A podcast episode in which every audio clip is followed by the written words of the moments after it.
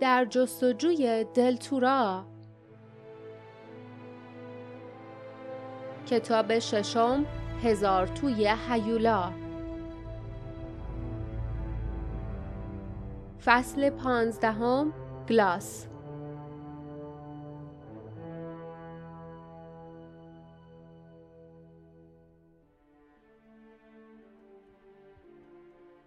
لیف فوری آهسته چیزی گفت. ناقص الخلقه گوش داد. اول سرش را به مخالفت تکان داد اما بالاخره موافقت کرد و به سرعت رفت. باردا و جاسمین متوجه او نشده بودند. آنها حواسشان به داین بود. داین لبهایش را می جوید. معلوم بود از چیزی که از دزدان دریایی شنیده بود هنوز متحیر و متعجب بود. او گفت فکر می کردم دومو می‌شناسم اما انگار زیاد نمیشناسمش. فین راجع به اون حرف می‌زد. ظاهرا نیروهای بیشتر از یه آدم عادی داره. جاسمین قاطعانه گفت پس فین آدم احمقیه. وقتی همه به او خیره شدن چانش را بالا گرفت و ادامه داد من تو ریتمیر با دوم مبارزه کردم یادتون میاد؟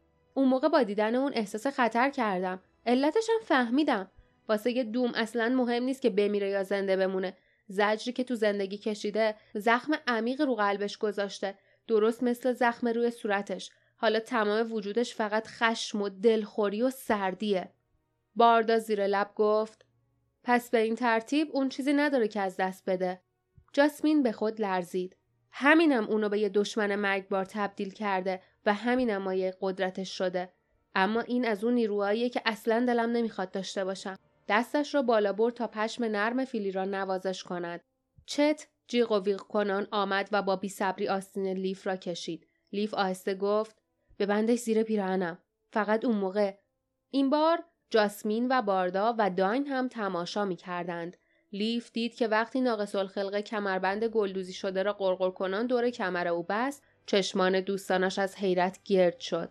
دید آنها با نگرانی به فین خیره شدند که با همراهانش می‌خورد و مینوشید و خبر نداشت که قارتش کردند. لیف گفت واقعا که دزد ماهری هستی چت؟ و به طرفی قلتید و گذاشت که ناقص الخلقه آنچه را به دنبالش بود از توی جیبش بردارد. پاکت کوچکی که او از استیون خریده بود. آن موجود ماده قهوه‌ای و براق را از لای کاغذش باز کرد و در دهان گذاشت و با لذت مشغول جویدن شد. لیف گفت ظاهرا این آدامس مورد علاقه ناقص الخلقه است. چت با دزدای دریایی فرار کرد اما نمی‌دونست که اونا واسه پاداش همچین چیزی نگه نمیدارن. در صورتی که ناخدای ملکه رودخونه این کارو می‌کرد. به نظر شما خوششانسی نیست که اتفاقی این آدامسو خریدم؟ باردا لبهایش را تر کرد و پرسید. جاسمین خنجر دومش رو تو پوتینش می‌ذاره. میشه چه در عوض یه آدامس دیگه خنجر اون رو در بیاره؟ ناقص الخلقه به شدت سرش را به چپ و راست تکان داد. لیف آرام جواب داد. قبلا امتحان کردم اما چت نمی‌خواد زیاده روی کنه. بهش گفتم که ناک هیچ وقت نمی‌فهمن که کی این کارو کرده. باردا و جاسمین هم تایید کردند. همینطوره. اما ناقص الخلقه که همچنان نگاه حسرت آمیزش را به جیبهای لیف دوخته بود باز همسرش را به مخالفت تکان داد. لیف که غیر از داین به همه جا و همه کس با احتیاط نگاه می‌کرد گفت اون وقت از اون خواستم که کمربند و واسم بیاره. خیلی واسم عزیزه چون تو اونو به من هدیه دادی باردا. باردا به تایید سر تکان داد. درسته. و اون گنج کوچیک دیگه جواهر زیبایی که یکی دو روز پیش پیدا کردن چی؟ همونی که توی جعبه صدفی کوچیک بود اون چی؟ لیف گفت ظاهرا چه اصلا چیزی در موردش نشنیده. فکر کنم فین اونو واسه خودش نگه داشته. میلن که ناگهان توجهش جلب شده بود برگشت و با چشمان سرخش به آنها خیره شد و گفت گنج؟ داین هم روی آرنجش نیمخیز شد و خیره نگاه کرد. لیف که به عاقلانه بودن کارش اطمینان نداشت با بی احتیاطی ادامه داد. ما یه نقشه پیدا کردیم اما به محل مورد نظر دیر رسیدیم. فین قبل از ما اونجا رسیده بود. سب کنید نشونتون میدم. آهسته چیزی به ناقص الخلقه گفت. ناقص الخلقه همچنان که به شدت آدامس میجوید و با خوشحالی به پهنای صورتش میخندید دستش را توی جیب دیگر لیف فرو کرد و نقشه ای را که او کف قار پیدا کرده بود بیرون آورد. به آن سو دوید و نقشه را جلوی میلن گذاشت. بعد به سرعت به طرف لیف برگشت لیف به طرفی غلطی تا ناقص الخلقه پاداش دومش را از جیب او بردارد. میلن از گوشه چشم به کاغذ نگاه کرد. وقتی کلمات را می‌خواند به خصوص کلماتی که در گوشه کاغذ به امضای دوم بود لبهایش تکان می‌خورد. لحظه کوتاهی سکوت کرد بعد با پوزخندی دوباره به پشت دراز کشید و سرش را برگرداند. قبل از آنکه لی فرصت کند تا از کار میلن متعجب شود به شدت او را از جا بلند کردند. فین همچنان که یقه او را گرفته بود خندید و گفت حالا وقتشه که از شر آشغالمون خلاص بشیم. دو زن دریایی دیگر که در اثر خوردن و نوشیدن چهرهشان گل انداخته بود به طرف قربانیان هجوم آوردند و آنها را به زور از غار بیرون کشیدند و به طرف فضای بزرگ و صخره‌ای همواری می بردند که تا دریا امتداد داشت. دان که عقب مانده بود با درماندگی مینالید و بیهوده تلاش می‌کرد تا خود را از تنابهایی که محکم به دست و پایش بسته بودند خلاص کند. لیف با صدای بلند گفت گوش کنین فین به شما کلک زده اون یه گنجی داره که با شما تقسیم نکرده اون یه گوهر بزرگ پیدا کرده. ناگهان همه ساکت شدند. ناک که به فین خیره نگاه می‌کرد پرسید اوه یه گوهر بزرگ کجا پیداش کرده؟ لیف فریاد زد تو هزار توی هیولا. در کمال حیرت او مردان و زنان دوروبرش از جمله ناک و فین از خنده ریسه رفتند. ناک با تمسخر گفت های پس تو و دوستات شاید بتونین یکی دیگه پیدا کنین. شک ندارم که گلاس خوشحال میشه کمکتون کنه تا دنبالش بگردین. تناباتون رو باز می‌کنیم تا یکم بیشتر کیف کنین. همین که تخت سنگ بزرگی را با فشار از روی حفره گرد و سیاهی در دل صخره کنار راندند صدای گوش خراش سایده شدن سنگ روی سنگ در فضا پیچید فین قرقر کرد شکار خوبیه لیف احساس کرد تنابش را بریدند لحظه بعد از پشت هلش دادند آن وقت با سر توی گودال پرت شد و در دل تاریکی پایین و پایین تر رفت.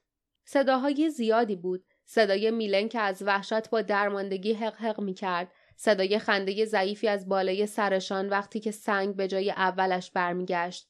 صدای ریزش آب که در فضاهای پیش در پیچ و بیپایان تنین میانداخت و از همه بدتر صدای سر خوردن آهسته چیزی عظیم و چسبناک که وول می‌خورد. لیف چشمانش را باز کرد. می‌دانست که چه چیزی خواهد دید. نوری وحشتناک و متمایل به آبی.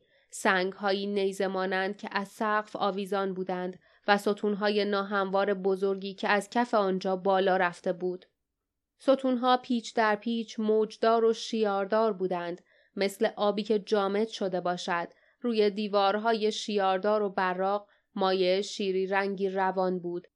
هزار توی هیولا چرا فکر کرده بود که می‌تواند از آن فرار کند؟ سرنوشتشان همیشه همین بود. لیف که از درد شانه هایش چهرهش در هم رفته بود رویش را برگرداند. جاسمین و باردا حیرت زده و مبهوت نگاه می‌کردند و عمودی و آهسته پیش می‌رفتند. میلن زیر پایشان در آب قوتور بود و دست و پا می‌زد. صدای سرخوردن بلندتر شد. میلن حق حق کرد. داره میاد. جاسمین خنجرش را از پوتینش بیرون کشید و دور خود چرخید. ابتدا رو به یک طرف و بعد به طرف دیگر برگشت و فریاد زد. نمی‌دونم از کدوم طرف میاد. انگار دوروبر ماست. کدوم طرف؟ صدای بدن قول پیکری را که میلغزید از همه طرف میشنیدند. سپس آن موجود را دیدند. جانوری قول پیکر و حلزون شکل و به طرز چندش آوری رنگ پریده که به طرفشان می سرید.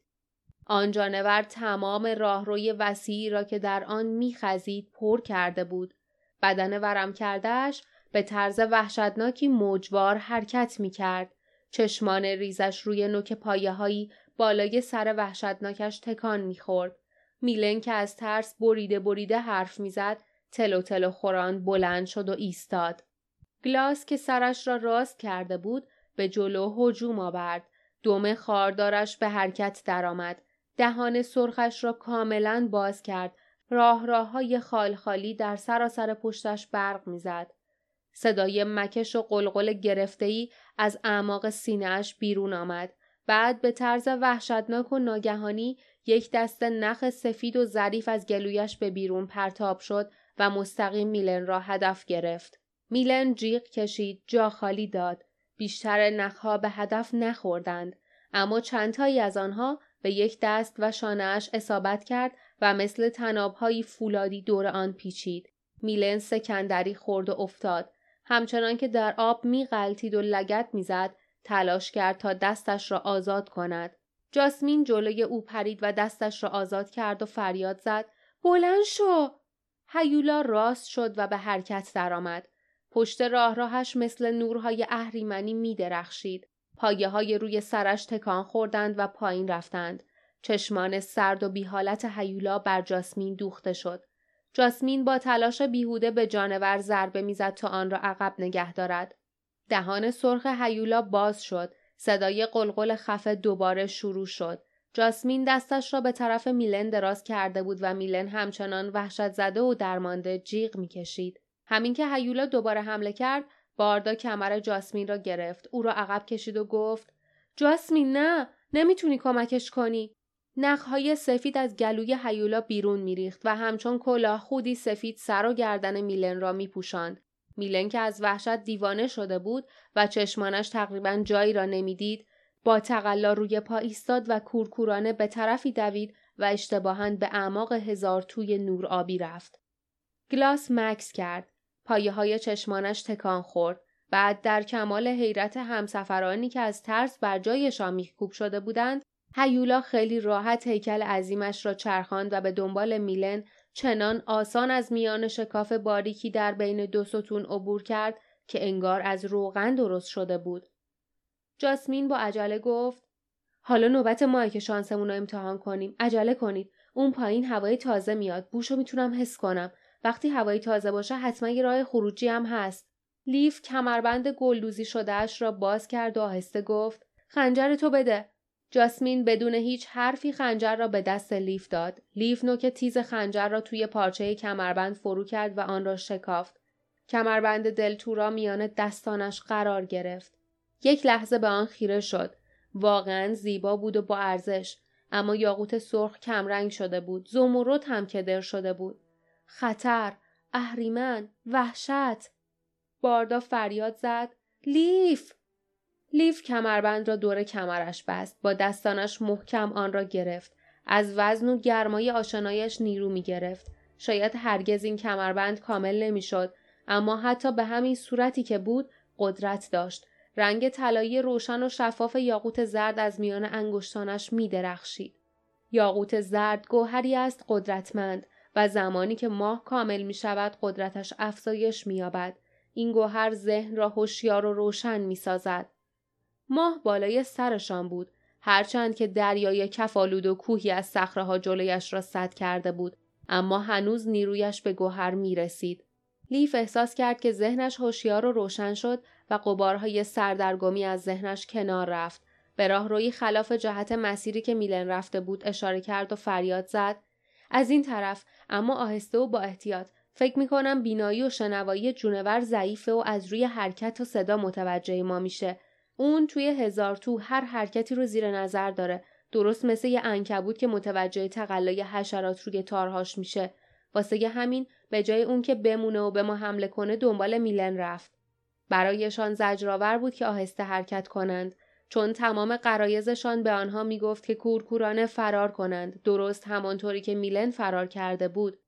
آنها از میان راهروهایی که یکی پس از دیگری میپیچید و میچرخید آهسته حرکت کردند. دستها و صورتهایشان را با آب تر کردند تا بتوانند نسیم سردی را که خبر از شکاف درز و راه خروج می‌داد حس کنند.